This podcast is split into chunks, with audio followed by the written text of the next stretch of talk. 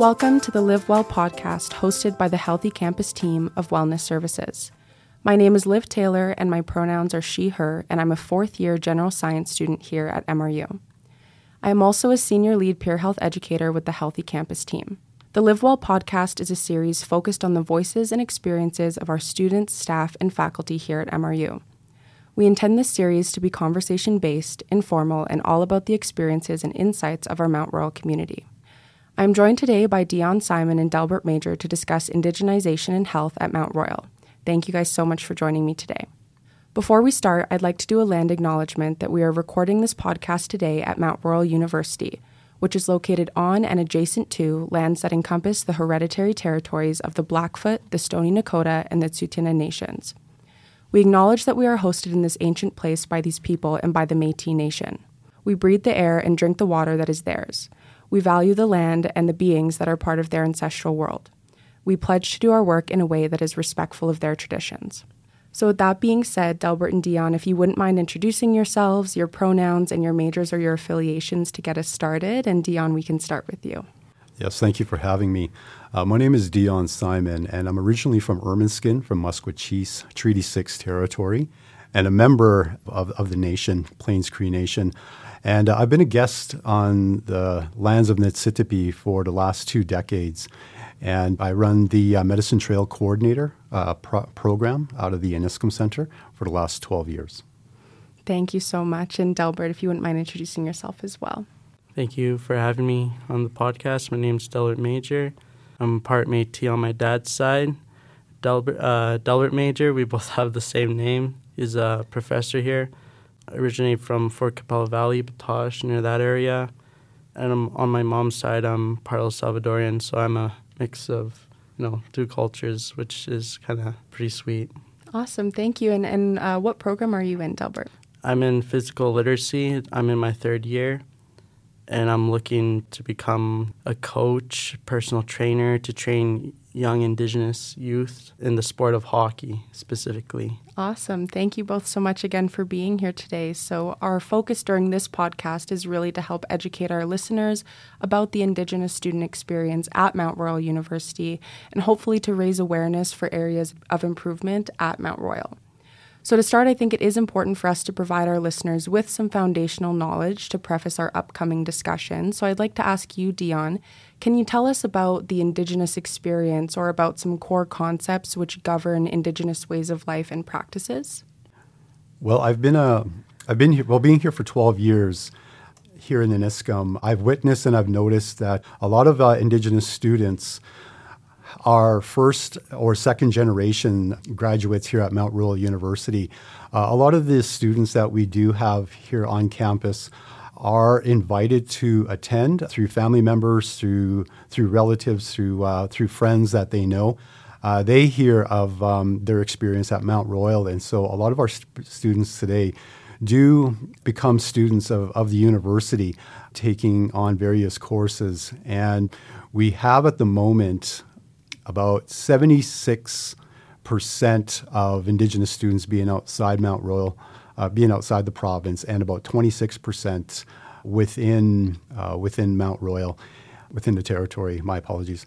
But the experience that I've, I've seen here on Mount Royal campus is the opportunities for Indigenous students to be recognized. Uh, a lot of the students feel that they can take part in uh, and cultural, social events, be a part of their traditions, and as well in the last several years have seen a reflection of themselves here on campus, whether it's a ceremony, whether it's a cultural event, uh, whether it's songs or stories being shared on campus. So uh, a, a lot of the students feel comfortable here at Mount Royal University. Awesome. Thank you so much. I think that that context is important for our upcoming discussion throughout the podcast. And alongside that, I also wanted to share some NCHA statistics that we have for Indigenous students at MRU. So, 50% of MRU Indigenous students received psychological or mental health services within the last 12 months, compared to the general MRU population at 31.7%. 11.3% of MRU Indigenous students said that discrimination negatively impacted their academics, compared to the general MRU population at 4.5%. So, with these statistics in mind, Delbert, can you tell us about the experience you've had as an Indigenous student at MRU and maybe some ways that MRU does or doesn't support your health or mental health? Well, being here for a couple years now at the University of MRU, most of my experience have been positive as, you know, we I have the Iniskim Center accessible to me and for all the rest of the Indigenous students and I find that that's something I never had in my previous years of schooling throughout elementary and high school. And Iniskim has kind of been my safe haven for like since day one, you know. I got to meet so many people. That's how I met Dion. That's how I met uh. And they helped me out a lot through schooling with funding, you know, with like life problems, whatnot. And so I learned a lot from from Dion too like you know getting more involved with the community. Uh, this year, Dion actually uh, created men's group, which I found like really helpful. And this also kind of made me be able to like create a lot of social connections, and it's like a second home. It's like a family there. So there's a lot of things that that I love about you know Iniskim Center that MRU has you know provided. Although there's a lot of indigenous students. I would like to see maybe more room given, uh, or more of an expansion to Iniskim, because it can get crowded. So more of like you know social and studying space, and maybe more space to smudge and whatnot. And uh, with the psychological needs, as you mentioned, of uh, indigenous indigenous students receiving, like as myself, indigenous student as myself, I did have to kind of like use that like a lot due to like you know a lot of stress you know through university because a lot of us you know struggle with a lot of finances as well especially for school because you know school is really expensive right not only for me but also you know looking at young indigenous mothers who have like maybe three kids you know that's a lot of like a lot of money they need to take care of and you know having to do school full-time work and whatnot is a tough thing to do. And I would probably also like see like more uh, housing for indigenous families. Although it's a good thing to have housing, I do feel like the need for housing is greater than what we have.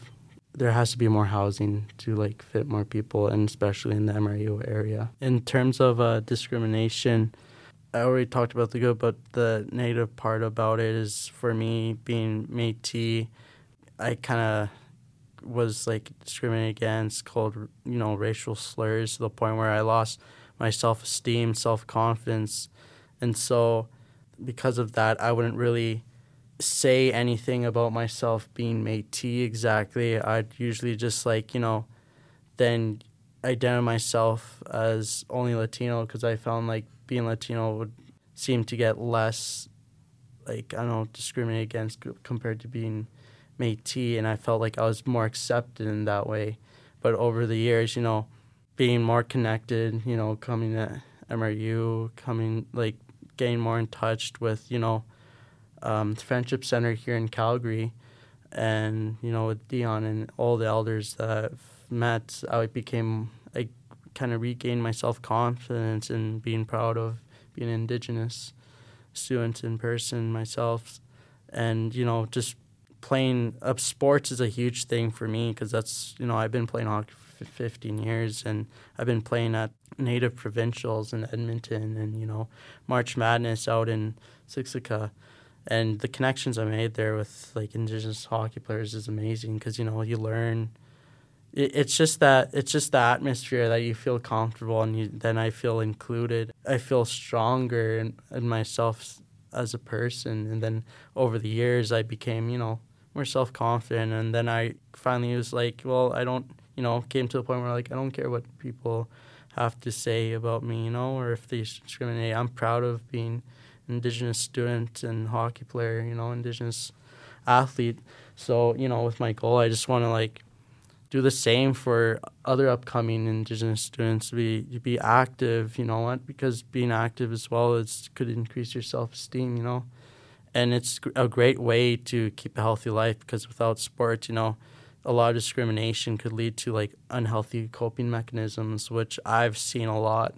And that's one of my goals is that I would like to, you know, I'd see on my dad's and my dad's side of the family of like where this could lead to a lot of unhealthy coping mechanisms. It's sad, but one of my goals in my life is to stop that generational trauma, teaching young Indigenous youth have a sense of who they are, to be proud of who they are, and so we could teach other generations on top of other generations, and then be strong too. And with you know sports that would be a great way to do it especially you know hockey being a team environment and whatnot. So yeah that's uh, one thing that i would like to hopefully accomplish in the future.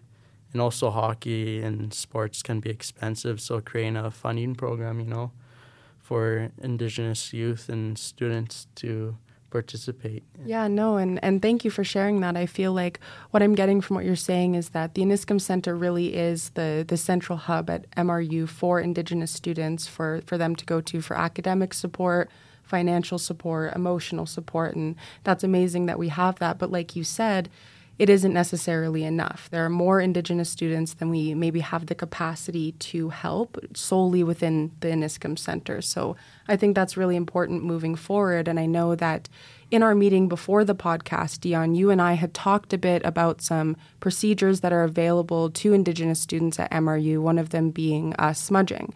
And I wasn't personally aware that this was a service that was offered at our school. So I was wondering if you could tell us a little bit more about what smudging is, when it might be used, and the process for requesting a smudge at MRU. The majority of our students, when they do come into Mount Royal University, uh, they're coming in from very diverse backgrounds, from remote communities, and a lot of students are coming into the city for the first time, uh, learning this way of life, coming into the university may may have its stresses, may have its problems, may have its uh, barriers, and along that way, a lot of the students find connection. They they find grounding within the practice of smudge, and smudge has been available from since the time I've been here uh, for the last twelve years. Uh, however, it's expanded outside the Iniskim Center. And smudge is what we identify as it's an indigenous practice. Uh, that practice may be First Nations, it may be Métis, and on some level, uh, on an Inuit level. Uh, and so they, they, they define smudge in, in, by different means. However, in this case, with First Nations and Métis, we identify a smudge by the burning of medicines, a burning of herbs and incense. And this would help alleviate the pressures and the stresses, the illnesses uh, that students may be experiencing. However, spiritual fatigue, emotional fatigue. Uh, but smudge is used just to cleanse the mind, to, to cleanse the emotions, just to feel a little bit more calmer within within oneself as they go about their day here on campus. Okay, yeah. So within MRU, if you're wanting to request a smudge, if you're feeling maybe some of this spiritual tension or fatigue that you're talking about, how does one go about actually requesting it to be done? Well, there are a couple of ways. One way that we identify working really well is uh, students that are attending the Iniskim Center, students who are with the Iniskim Center through the Indigenous University Bridging Program, they have access to Smudge.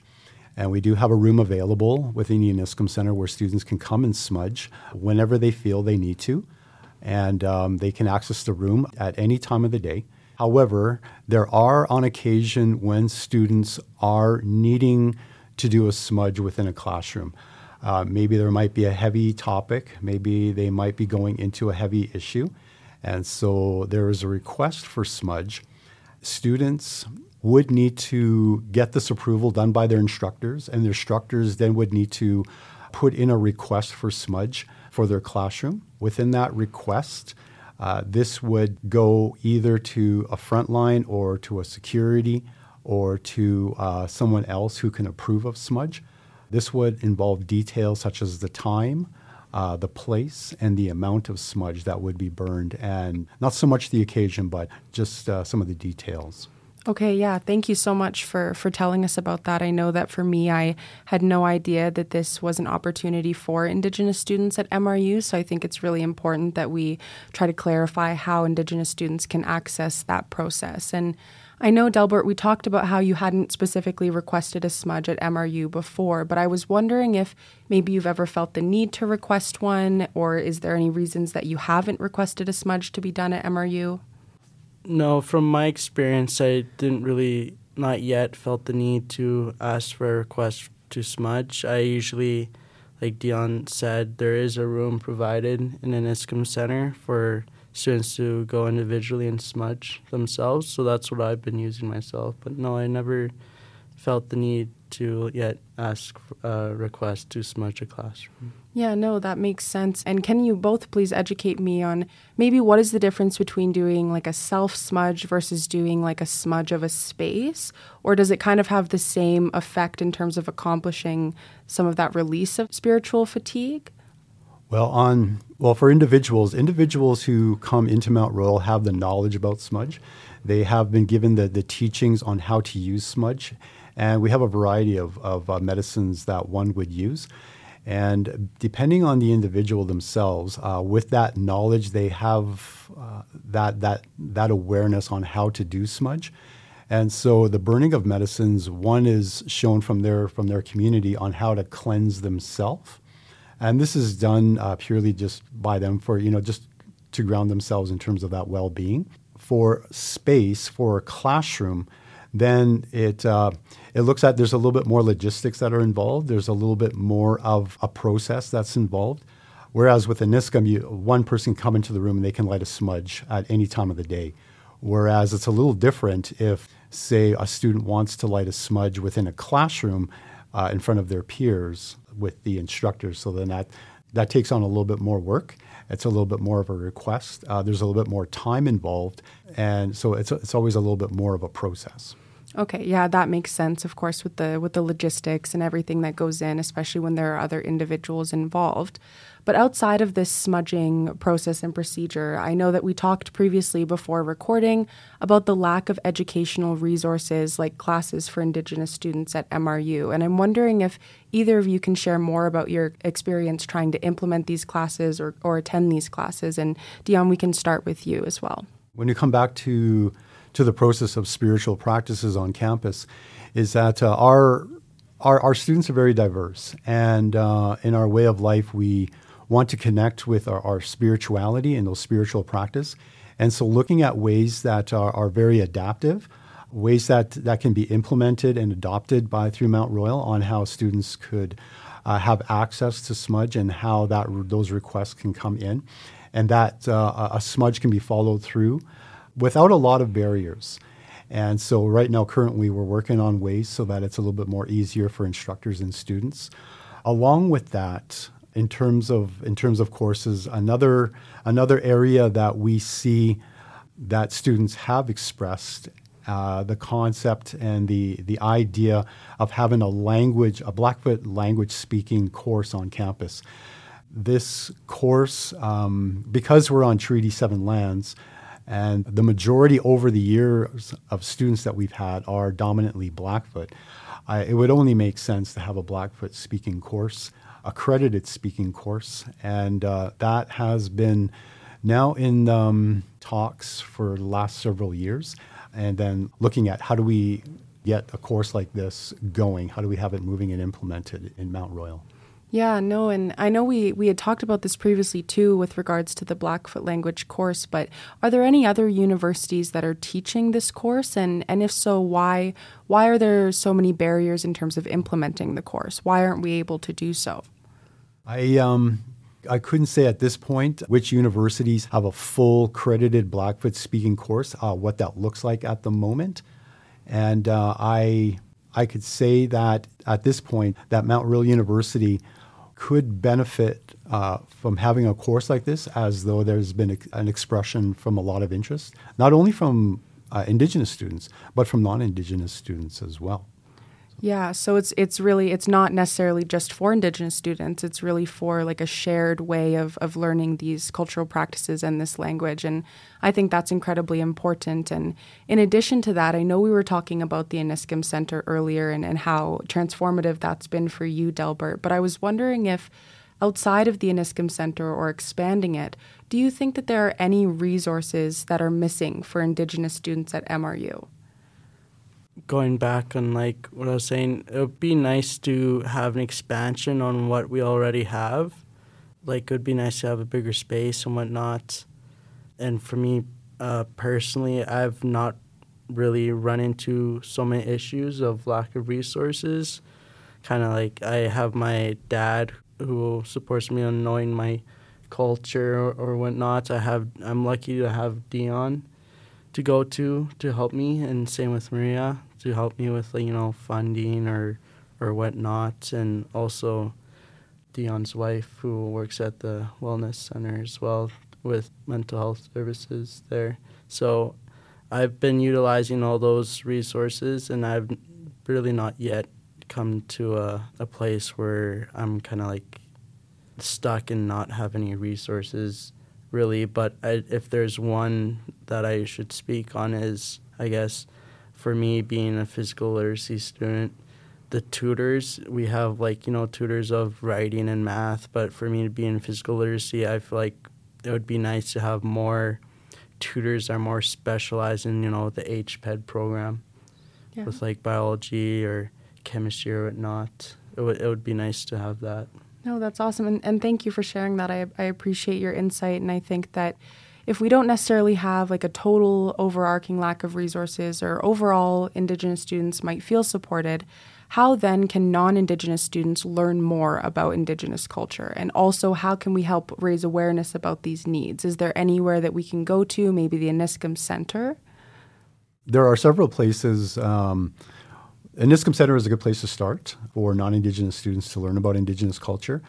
Just coming and sitting and visiting uh, is good, even just sitting with members. And uh, most material on the websites are pretty current by authentic First Nations, Métis, and Inuit people.